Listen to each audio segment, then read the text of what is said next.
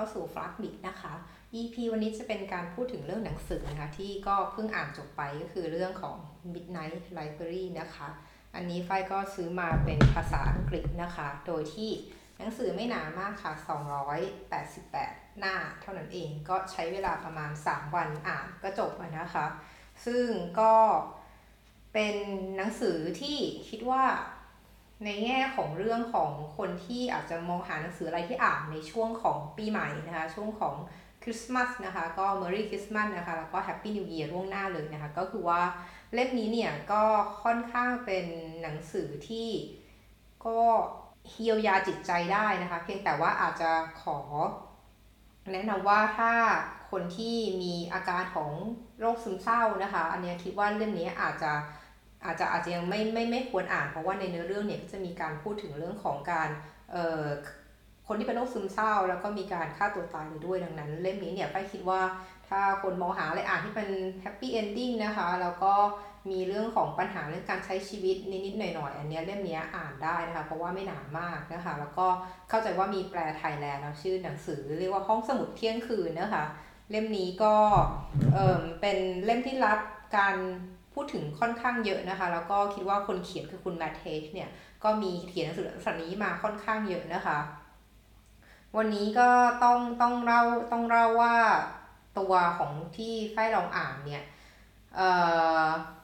ในแง่ของ message หลักของหนังสือเล่มนี้ค่ะ ที่พูดถึงเรื่องของชีวิตนะคะ เรื่องของการใช้ชีวิตว่าชีวิตเนี่ยมันมันมีทางเลือกเยอะแยะนะคะ เส้นเลือกเส้นเรื่อง ส้นเรื่องหลักของหนังสือเล่มนี้เนี่ยก็จะเป็นเรื่องของออการพูดถึงชีวิตที่เราบอกว่าบางคนจะเป็นชีวิตที่ล้มเหลวชีวิตที่เป็นคนขี้แพ้ทำอะไรก็ไม่สำเร็จเนี่ยจริงๆแล้วมันมีศักยภาพมีความเป็นไปได้อีกมากมายเลยที่เราควรจะมองถึงสิ่งต่างๆที่เกิดขึ้นในมุมมองอื่นๆบ้าง ที่ไม่ใช่มุมมองของตัวเราเองทั้งหมดนะคะ ซึ่งบางครั้งมุมมองของเราเองเนี่ยอาจจะไม่ตรงกับความเป็นจริงก็ได้นะคะ ซึ่งตรงนี้มันก็เป็นส่วนที่ที่บอกว่า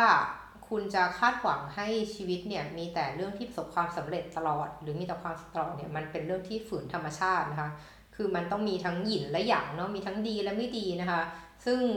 ไม่ได้หลายครั้งที่เราไม่ว่าจะอ่านหนังสือหรือดูภาพยนตร์เนี่ยมันก็จะมีการบอกนะคะว่า คุณจะรู้ได้ยังไงว่าคุณมีความสุขหรือความสุขเป็นยังไง ถ้าคุณไม่เคยรู้เลยว่าความทุกข์เนี่ย มันมันมันรู้สึกยังไง มันคืออะไรบ้างดังนั้นชีวิตมนุษย์ของเราเนี่ยมันคงต้องมีทั้งสุขและมีทั้งทุกข์นะแต่ว่าถ้าไหร่ถ้าเมื่อไหร่ที่เรามีความทุกข์เนี่ยเราก็ควรจะใช้ประโยชน์จากการเรียนรู้จากมันนะซึ่งหลายครั้งไม่ว่าจะเป็นจากหนังสือต่างๆเนี่ยอย่างของมาเซลพาวส์หรือพรูสเนี่ยนะคะเขาก็จะบอกว่าช่วงเวลาที่ชีวิตที่ยากลำบากเนี่ยเออเป็นช่วงเวลาที่เขารู้สึกว่าเขาได้เรียนรู้อะไรมากมายเลยมากกว่าช่วงเวลาที่มีความสุขที่ผ่านไปอย่างรวดเร็วนะคะ ทีนี้เนี่ยหนังสือเนี่ยถามว่าถ้าถามมุมมองของฝ้ายโดยตรงเนี่ยฝ้ายก็บอกว่ามันก็ไม่ได้ว้าวเลยค่ะในเรื่องของเส้นเรื่องนะว่ามันมองดูเหมือนเป็นการเหมือนเยียวยาจิตใจนะซึ่งจริงแล้วบุคลิกของฝ้ายเนี่ยหรือว่าอ่านหนังสือเรื่องนี้ หรือว่าอ่านหนังสือที่เป็นปรัชญาหรืออ่านหนังสือเรื่องธรรมะมามานานแล้วก็เรียกว่ามีการฝึกสติด้วยเนี่ยนั่งสมาธิอะไรอย่างเงี้ยก็ก็ก็เลยไม่รู้สึกว่ามันมีปรัชญาอะไรที่มัน กระแทกใจหรือทำให้เราอ่านแล้วเราว้าวมากเลย อันนี้ดีจังมันมันมันช่วยแบบปรับมุมมองชีวิตได้ อันนี้ไฟคิดว่าเล่มนี้ยังไม่ตอบโจทย์ขนาดนั้น แต่ว่าเป็นเล่มที่เบาๆเนื้อหาไม่หนักมากนะคะคิดว่าอ่านง่ายภาษาอังกฤษก็อ่านง่ายนะคะ ดังนั้นเนี่ยเรื่องเรื่องเนี่ยเริ่มต้นในการพูดถึงผู้หญิงคนหนึ่งนะที่เป็นตัวเอกผู้หญิงคะชื่อนอร่าซีดนะคะอายุ 35 ปีเนี่ยก็จริงแล้วสำหรับ มุมมองของตัวเองแล้วว่าเราสิบห้าปีเนี่ยก็ไม่ใช่เด็กแล้วเนาะก็ดูเป็นวัยวัยวัยที่แบบเป็นผู้ใหญ่แล้วอะแต่พออ่านแล้วช่วยแค่บทแรกๆนี่เลยว่าทำไมชีวิตเธอมันถึง เหนือไม่ไปใต้ไม่มาขนาดนี้ แล้วทำไมชีวิตมันถึงทำไมถึงเป็นคนที่เหมือน เป็นที่พึ่งไม่ได้ หรือเอาแน่เอานอนไม่ได้เลย เช่นว่าว่าจะมีการนัดหมายอะไรไว้ แล้วก็ทำได้ไม่ตรงตามเป้า ไม่ไปตามนัดเลยอย่างเงี้ยค่ะ อันนี้ก็เลยมองว่าพอเริ่มอ่านบทแรกนิดๆเนี่ยแบบเรียกว่า 20 หน้าแรกนี้ก็เริ่มในคิดเจเบ้ป่าจะอ่านต่อดีไหมนะแต่ก็นึกขึ้นได้ว่าเออมีคนรีวิวเล่มนี้นะคะเอ่มว่าเป็นหนังสือที่ดีอย่างเงี้ยอ่านแล้วมันดีจังไม่ว่าจะเป็นคำโปรยต่างๆ ในในตามปกเนี่ยเราก็เลยเอออ่านต่อหน่อยละกันนะคะ ซึ่งซึ่งข้อข้อดีของหนังสือเล่มนี้เลยคิดว่าคนนักเขียนเนี่ย เออเป็นคนที่มีวิธีในการเขียนเรื่องให้แม้แต่คนที่ดูเหมือนอย่างอย่างฝ้ายที่ไม่ชอบบทแรกๆแล้วเนี่ยแค่ขึ้นมาก็ไม่ชอบแล้วเนี่ยเออสามารถดึงความสนใจเราไปได้ถึงแบบหน้า 200 กว่าเลยที่ทำให้รู้สึกว่าอ่านได้ไหลลื่นนะคะคุณฝ้ายก็จะอ่านวันละร้อยหน้าอะไรอย่างเงี้ยก็ 3 วันก็จบนะคะเล่มเนี้ยก็รู้สึกว่าข้อดีถึงแม้ว่าตัวผู้อ่านเองเนี่ยจะไม่ได้ชอบบุคลิกของตัวนำนะคะหรือว่าเนื้อหาเรื่องไม่ค่อยถูกจริตแต่ ผู้เขียนสามารถเขียนแล้วดึงดูดความสนใจของคนอ่านได้ ว่าเอ๊ะหน้าต่อไปจะมีอะไรเกิดขึ้น หน้าต่อไปจะมีอะไรเกิดขึ้น นั้นเรื่องนี้เรื่องนี้ทำได้ดีมากค่ะ เพียงแต่เราก็รู้สึกว่าส่วนที่ชอบอย่างที่บอกว่าถ้าถามเรื่องเส้นเรื่องหลักเนี่ยในเรื่องของการเยียวยาจิตใจให้กำลังใจคนเนี่ยสำหรับฝ้ายมันไม่ไม่ไม่ว้าวขนาดนั้น แต่ที่ชอบมากคือเรื่องกิมมิคหรือเรื่องเก็ดเก็ดเล็กเก็ดน้อยที่สอดแทรกเข้ามาในหนังสือเนี่ยมันมันน่าสนใจมากเลยจริงๆนะคะ ไม่ว่าจะเป็น การที่พูดถึงเรื่องการมีทั้งดนตรีดนดนตรีคลาสสิกนะคือตัวเอกนอร่าเนี่ยก็เล่นเปียโนเนาะแล้วก็มีการทั้งการเดินทางไปท่องเที่ยวต่างๆ ตามเรียกว่าความฝันอะไรอย่างเงี้ยนะคะของตัวเอกเนี่ยก็หลักๆหลายสถานที่ที่พูดถึงในเล่มนี้ก็เป็นสถานที่ที่ฝ้ายก็เคยไปมาแล้ว ก็เลยอ่านก็เออเชื่อมโยงได้มากขึ้น ไม่ว่าจะเป็นแบบในถนนในกรุงลอนดอนนะคะที่คอนคอร์ดแมสซาชูเซตส์อย่างเงี้ยค่ะแล้วก็ในหลายประเทศด้วยนะคะที่เขาก็เดินทางไปอย่างที่ฝรั่งเศสก็มี Antibes เมืองนี้ฝ้ายก็เคยไปมาแล้วก็รู้สึกเออเออน่าสนใจดีอ่านแล้วก็รู้สึกว่าตัวละครเนี่ยเขาจะฝันไปที่ไหนได้อีกนะคะ อันนี้ก็เป็นกิมมิคที่น่าสนใจมากนะคะแล้วก็นอกจากนั้นเนี่ยเออคือตอนอ่านอ่านแรกๆไปก็ยังไม่แน่ใจว่าเรื่องมันจะเป็นยังไง แต่พออ่านไปเกินครึ่งเล่มก็รู้สึกว่านี่เป็นหนังสือเหมือนกึ่งกึ่งหนังสือ how to อะแบบแต่เป็นแบบที่แบบมีเนื้อเรื่องเป็นเป็นเป็น fiction ที่แต่งขึ้นมาที่ทำให้เหมือน คนอ่านจะไม่รู้สึกว่าเป็นคือหนังสือ how to how to deal with your life อะไรเงี้ยจัดการชีวิตตัวเองยังไง อันนี้ก็เป็นเล่มเล่มหนึ่งที่เล่มเล่มที่พูดแบบแบบเอ่อสอดแทรกไว้ได้อย่างแนบเนียนแล้วกันค่ะว่าคุณควรจัดการชีวิตตัวเองยังไงโดยมีเนื้อเรื่องคือตัวเองเนี่ยพาเราไปมองชีวิตของเธอเนี่ยด้วยด้วยด้วยเลนส์ต่างๆนะว่าเลนส์ของตัวเธอเองเลนส์ของคนรอบข้างนะคะแม้แต่หรือว่าเลนส์ของน้องแมวเหมียวก็ตามทีนะคะก็เนี่ยสิ่งที่คิดว่า เรียกว่ามี Impact และการมีผลกระทบกับฝ้ายมากก็คือว่าหนังสือเล่มนี้เนี่ยเขามีการ quote quote แบบข้อความหรือนักเขียนเช่นของ Thoreau นะคะเอ่ออ่านออกเสียงถูกไหมไม่แน่ใจ แต่ว่าคือ Henry David Thoreau ที่เขียนเรื่อง Walden เนี่ยพูดซ้ำหลายครั้งมากเรียกว่าเรียกว่าเรียกว่ามากกว่า 5 ครั้งในหนังสือเล่มนี้เป็นการ quote ของข้อความของคนนี้ออกเข้ามานะคะ ก็จนทำให้เออเกิดเกิดเกิดประสบการณ์ที่เรียกว่า เอองั้นเราต้องซื้อเล่มนี้แล้ว เพราะว่าคือตอนที่ไฟอ่านหนังสือเล่มนี้อยู่ระหว่างที่พักทานข้าวค่ะเออเราก็แบบหยุดอ่านหนังสือเราก็เลยไปเปิดแบบไปเลือกเลือกสุ่มๆกดเลือกหนังมาดูสักเรื่องหนึ่งเรื่องหนังหนังสยองขวัญนนะคะ ซึ่งเป็นหนังสยองขวัญเนาะเออแต่กลายว่าหนังสยองขวัญที่เรื่องมาคือเรื่องชื่ออัปาทอยนะคะที่แปลว่าเหมือนคล้ายๆกับโรงฆ่าสัตว์อย่างเงี้ยซึ่งเป็นหนังในปี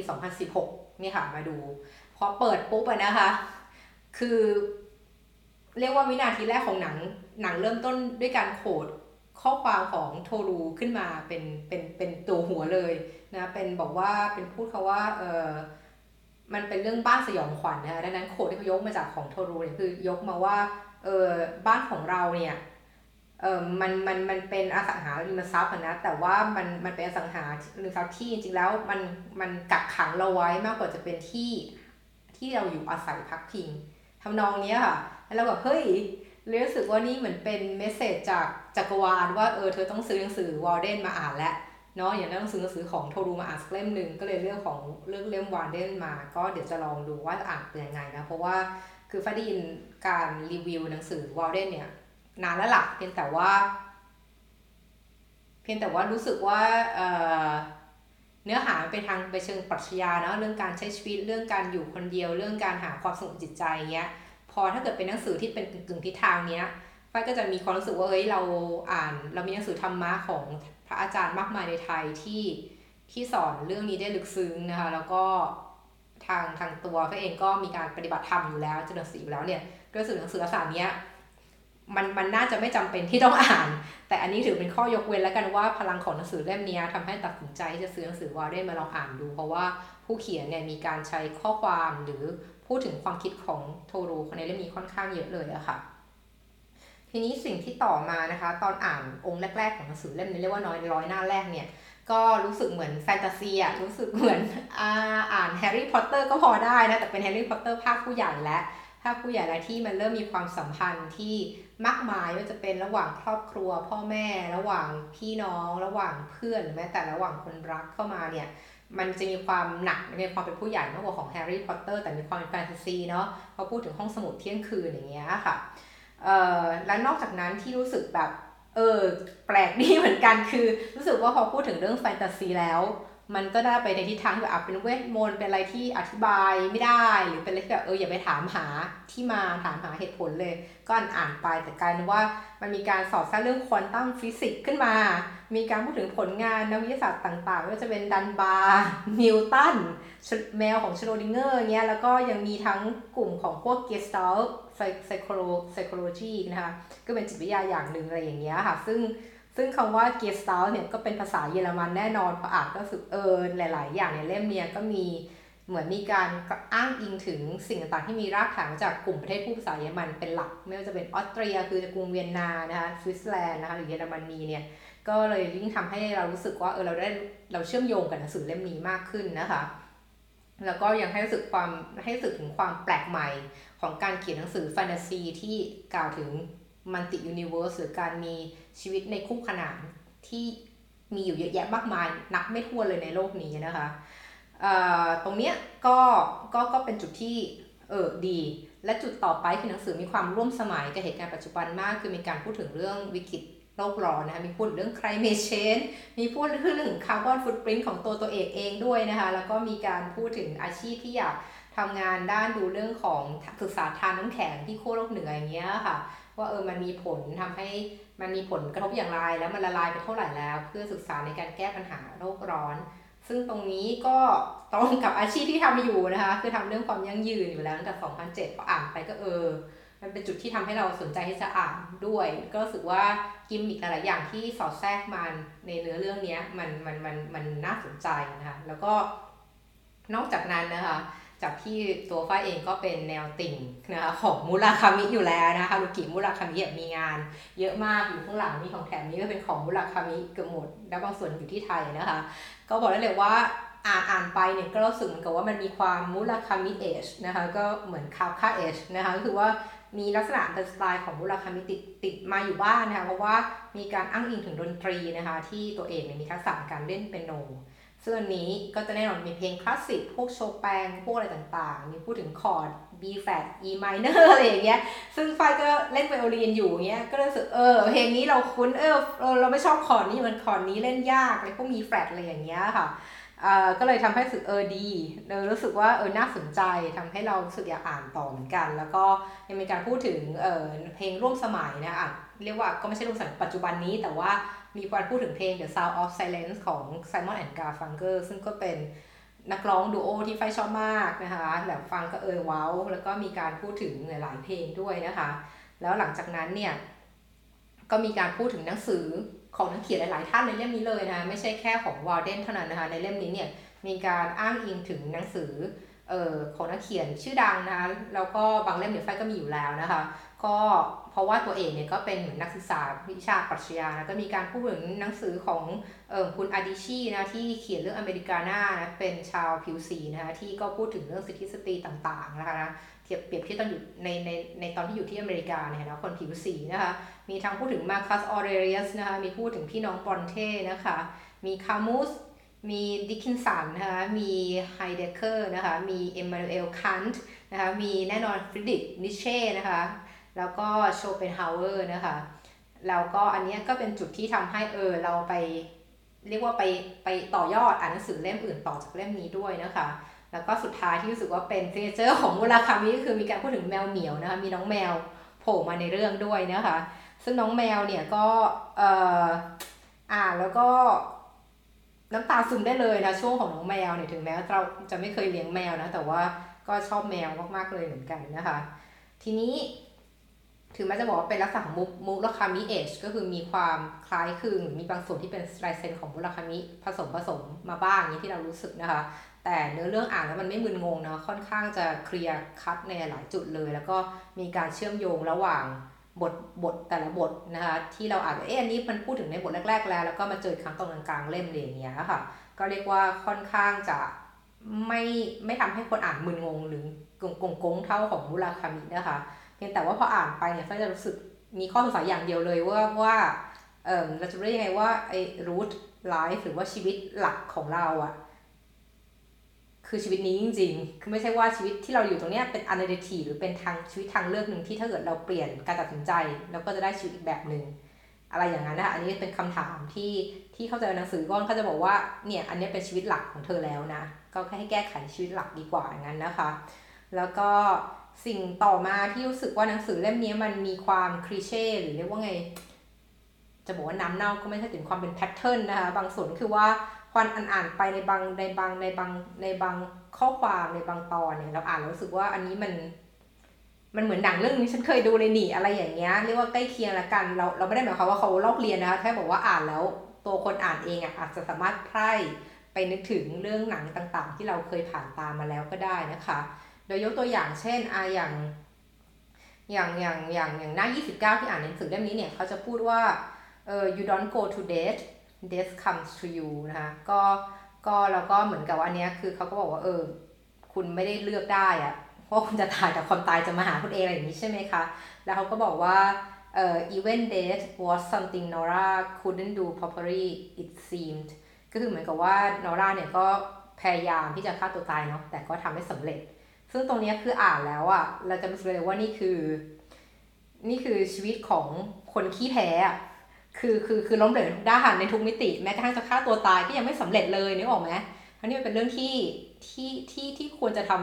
ำมันไม่ควรจะล้มเหลวได้เพราะมันมีปัจจัยอื่นที่เกี่ยวเนื่องเลยเป็นแค่ตัวคนเองตัดสินใจใช่ปะซึ่งตรงนี้มันจะเป็นเรื่องที่ถึงเรื่องหนังเรื่อง Little Miss Sunshine อะที่ฉายตอนปี 2006 เนาะที่ตัวเอกเนี่ย ที่หนึ่งในตัวเอกแล้วกันคุณอาเนี่ยเขาก็บอกว่า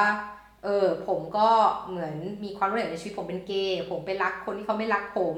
แล้วคนที่รักคนที่ผมไม่รักคนที่ผมรักแต่เขาไม่รักผมเนี่ยก็ไปเดทกับคนที่เป็นคู่แข่งตลอดการของผมอะไรอย่างเงี้ยแล้วคู่แข่งตลอดการผมก็ได้รางวัล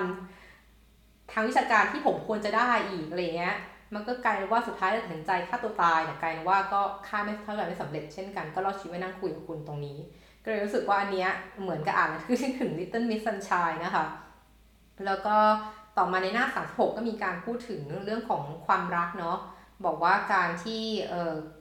การที่คุณกลัวความรักเนี่ยมันก็เหมือนกับคุณกลัวการใช้ชีวิตอะ่ะเออเหมือนกับคุณใช้ชีวิตได้ไม่เต็มคนไม่เต็มชีวิตอะไรอย่างเงี้ยค่ะดังนั้นคือแบบ ตรงเนี้ยอ่านแล้วก็ถึงคำพูดของพ่อนะเอกที่คุยในคุยคุยกันเองเรื่องมีโจแบล็กนะในปี 1998 นะกับในเรื่องที่มีแบล็กพีแสดงนะคะที่พ่อพูดแล้วก็บอกว่าแบบ to make the journey and not fall deeply in love well you haven't lived a life คือ at กับ all ว่าการที่คุณแบบเดินทางในชีวิตเส้นทางชีวิตเนี้ย โดยที่ไม่เคยตกหลุมรักอย่างบ้าคลั่งหรือรุนแรงอย่างลึกซึ้งเลยเนี่ย มันก็เหมือนคุณไม่เคยใช้ชีวิตเลยนะแค่รู้สึกว่าประโยคลักษณะเนี้ยหรือสื่อความเหล่านี้มันมันมันมันคล้ายคลึงกันแค่ความรู้สึกว่าเออเออเราอย่าไปกลัวเนาะให้ให้ลองดูแล้ว ถึงแม้จะเจ็บปวดยังไง มันก็จะผ่านไปได้อยู่ดีนะคะคนเราจะต้องมีพลังในการเอ่อ move on เนาะการเรียกว่าเคลื่อนไหวเคลื่อนที่แล้วก็ปรับเปลี่ยนตัวเองนะคะ แล้วก็สุดท้ายเนี่ยหน้า 48 ที่อ่านแล้วก็รู้สึกว่าคิดถึงหนังก็คือเขาพูดว่า you couldn't let a few less desirable parts put you off the whole ก็คือตรงนี้อ่านแล้วแบบเหมือนกับว่าเขาบอกว่าคุณคุณไม่ควรปล่อยให้สิ่งที่ไม่พึงปรารถนาเล็ก ๆ เนี่ยทำลายภาพใหญ่เนาะคือมันอาจจะมีจุดที่บกพร่องจุดที่มีตำหนิบางจุดบางส่วนในภาพใหญ่ แต่มันแค่จุดเล็กๆอะ่ะ ภาพใหญ่ยังดีอยู่ มันก็ต้องดูภาพใหญ่ไหม ซึ่งตรงนี้จะตรงกับหนังเรื่อง Seabiscuit นะคะ ก็ในปี 2003 โดย Seabiscuit เนี่ยจริงแล้วเป็น non fiction เนาะคือเป็นเรื่องจริงของม้าแข่งตัวหนึ่งที่ ดูแล้วไม่ค่อยมีอนาคตกับจ็อกกี้ที่แกดูแล้วไม่มีอนาคตว่าเหมือนตาบอดเลยอย่างเงี้ย ส่วนเจ้าม้าแข่ง Seabiscuit เนี่ยก็เป็นม้าที่อ้วนมั้ง คือมีความแบบไม่สมประกอบเยอะค่ะ แต่ก็แต่ก็สามารถแบบอยู่ด้วยกันได้แล้วก็สามารถเอาชนะได้โดยที่ ในเรื่องนี้เนี่ยคนเลี้ยงม้าก็พูดกับตัวจ็อกกี้นะคะ บอกว่าเออ you know you don't throw a whole life away just cause he bank up a little คือว่าคุณคงไม่โยนชีวิตทั้งชีวิตทิ้งไป แค่เพียงเพราะว่ามีบางจุดที่มันมีตำหนิเท่านั้นนะคะ ซึ่งตรงนี้ก็เลยรู้สึกว่าทั้งหมดนี้มันเป็นการเป็นเป็นประสบการณ์และการจากการอ่านหนังสือเล่มนี้นะคะ ที่ถามว่าใครควรอ่านก็คือคิดว่าเหมาะกับคนที่ต้องการนะคะในเรื่องของการ ต้องการความหวังนะคะ ต้องการการแบบเอ่อการชี้เห็นว่าชีวิตนี้มันมีหลายมุมนะที่คุณควรจะต้องมอง หรือคุณควรต้องศึกษา หรือคุณควรจะแบบมันไม่ได้มีแค่ด้านมืดในชีวิตมันมีจุดสว่างสว่างอยู่ด้วยอะไรเงี้ยอยากให้มองให้กว้างขึ้นคิดว่าน่าเล่มนี้น่าจะตอบโจทย์นะคะ หรือว่า หรือว่าคนที่กำเอ่อกำลังอยู่ในช่วงแบบรู้งี้ฉันน่าจะทำแบบนี้ หรือรู้งี้ฉันน่าจะไม่ลงทุนอะไรอย่างเงี้ยค่ะ อันนี้ก็น่าจะเหมาะเพราะว่ามันจะมีการพูดถึงเรื่องการตัดสินใจนะคะที่ ตัดสินใจแบบนี้มันจะมีทางเลือกอะไร แล้วก็ถึงแม้ตัดใจไปแล้ว แล้วคุณจะแก้ไขหรือมีศักยภาพในการแก้ปัญหายังไงเล่มนี้น่าจะตอบโจทย์ได้นะคะ โดยเฉพาะมุมมองที่ฝ้ายสึกว่าอ่านแล้วก็ได้ความได้ได้ได้มุมมองแบบนึงก็คือการเขาพูดถึงเรื่องน้องแมวนะของนอร่าในช่วงแรก ๆ เลยในหน้า16 เลยนะคะ ว่าเออคุณก็สามารถโทษตัวเองได้นะว่าคุณเป็นคนผิดแต่จริงแล้ว มันก็มีอีกมุมมองหนึงเช่นกันที่คุณควรจะเอ่อรับรู้ด้วย เข้าใจด้วย เพราะว่าจริงสิ่งที่คุณคิด หรือสิ่งที่คุณมองเห็นมาเนี่ยอาจจะไม่ใช่ความจริงก็ได้เนาะเพราะความจริงอย่างที่ทุกท่านถ้าเกิดอ่านหนังสือมาอย่างเงี้ยก็จะเข้าใจนะว่าความจริงเนี่ยมันก็เหมือนมันอาจจะถูกบดบังด้วย perspective ด้วยด้วยการแบบแว่นสีแว่นสีเลนส์ของคนที่มองก็ได้นะว่าความจริงอันนี้คือช้าง แต่ถ้าเกิดคุณมองมันแคบก็จะบอกว่าช้างคือมีหาง ช้างคือมีงาหรือช้างมีงวง แต่ไม่ใช่ทั้งไม่ใช่ทั้งหมดเนี่ยคือช้างอะไรอย่างเงี้ยค่ะ นั้นเรื่องนี้ก็ก็พอจะจะเปิดมุมมองของคุณได้นะคะ แล้วก็ย้ำอีกครั้งว่าไม่ไม่เหมาะกับคนที่อาจจะเป็นโรคซึมเศร้านะก็อาจมีบางจุดที่ไฟอ่านแล้วก็รู้สึกว่าอาจจะมีความล่อแหลมนะคะเอออาจจะมีความล่อแหลมอะไรอย่างเงี้ยแล้วคิดว่าถ้าเกิดเป็นคนที่อยู่ในอาการซึมเศร้านะคะก็คิดว่าอันเนี้ยยังไม่ควรอ่าน เพราะมันมีบางจุดที่กล่าวถึงเรื่องการฆ่าตัวตายเยอะไปหน่อยนะคะ แล้วก็ แล้วก็ไม่แนะนำเช่นกันกับคนที่ชอบอ่านหนังสือ เชิงปัที่ชอบอ่านหนังสือปรัชญาหนักๆหรือ หรือชอบอ่านหนังสือที่ที่จริงจังอะเพราะว่าเล่มนี้จะเบาหวิวมากเลยอะในเรื่องนั้นอะเออในเรื่องแบบปรัชญาอะไรอย่างเงี้ยค่ะ แล้วก็คิดว่าทิ้งท้ายของของเล่มนี้นะคะที่พูดบ่อยๆเลยก็คือเขาจะบอกว่าเอ่อ sometimes the only way to learn is to live นะคะ ซึ่งตรงนี้ค่ะก็เป็นสิ่งที่เขาพูดซ้ำบ่อยมากนะคะว่าการเรียนเราจะเรียนรู้ได้ต่อเมื่อเราได้ใช้ชีวิตเนาะไม่ว่าจะมันจะเดินเลี้ยวซ้ายเลี้ยวขวาเลี้ยวผิดบ้างเนี้ยแต่นั่นก็คือการเรียนรู้ของเรานะคะแล้วก็ส่วนข้อคิดที่ฝ้ายอุปมาได้ดีก็คือการเปรียบเทียบว่าเออเปรียบเทียบการใช้ชีวิตหรือหลายอย่างในโลกนี้กับภูเขาไฟนะคะว่าภูเขาไฟเนี่ยมันก็ เป็นสัญลักษณ์ของการทำลายล้างเนาะระเบิดออกมา มันก็ก่อให้เกิดลาวาทำเมืองปอมเปอีหายไปทั้งเมืองอย่างเงี้ยค่ะทำคนเสียชีวิตเยอะ แต่ว่าหลังจากนั้นเนี่ยถึงแม้มันเป็นการทำลายล้างแต่มันคือการสร้างชีวิตขึ้นมาด้วยเช่นกัน เพราะหลังจากที่ลาวามันเย็นตัวลงแล้วเนี่ยมันก็จะกลายเป็นดินนะคะที่อุดมสมบูรณ์และก่อให้เกิดชีวิตใหม่ๆนะพืชพันธุ์ใหม่ขึ้นมานะคะหลังจากที่ทำลายล้างไปแล้วนะคะซึ่งอันนี้ก็คิดถึง Prometheus นะคะนิดหนึ่งที่บอกว่าบางครั้งการที่จะสร้าง หรือการที่สร้างอะไรใหม่คุณต้องทำลายล้างมันก่อนนะคะอันนี้ก็อันนี้ก็เป็นเรียกว่าจินตนาการของผู้อ่านดิฉันเองนะคะ แต่ที่ชอบที่สุดอยู่ในหน้า 104 นะคะเขาพูดว่า disobedience is the true foundation of liberty the obedient must be slaves นะคะก็คือเรียกได้ว่าการไม่เชื่อฟังเนี่ย มันคือพื้นฐานหรือรากฐานของเสรีภาพนะคะ และการเรียกว่า เเชื่อฟังเชื่องอะไรอย่างเนี้ย อันเนี้ยมันคือรากฐานของคนเป็นทาสนะคะ ก็คิดว่าเล่มนี้เป็นไม่ว่าเป็นภาษาอังกฤษเนี่ยคิดว่าก็เป็นหนังสือที่อ่านไม่ยากไม่ได้มีคำศัพท์ยากๆเลยนะคะ แล้วก็คิดว่าคนที่อยากจะเรียนภาษาอังกฤษเล่มนี้ก็ใช้ได้อยู่นะคะภาษาไม่ยาก แต่ว่าถ้าเกิดใครไม่ได้สนใจเรียนภาษาอังกฤษเนี่ยอ่านภาษาไทยก็มีแปลแล้วนะคะหนังสือเล่มนี้น่าจะเป็นชื่อว่าห้องสมุดเที่ยงคืนนะคะ ก็หวังว่าทุกคนจะสนุกกันนะคะ แล้วก็ ขอบคุณการติดตามแล้วพบกันใหม่ครั้งหน้าค่ะ สวัสดีค่ะ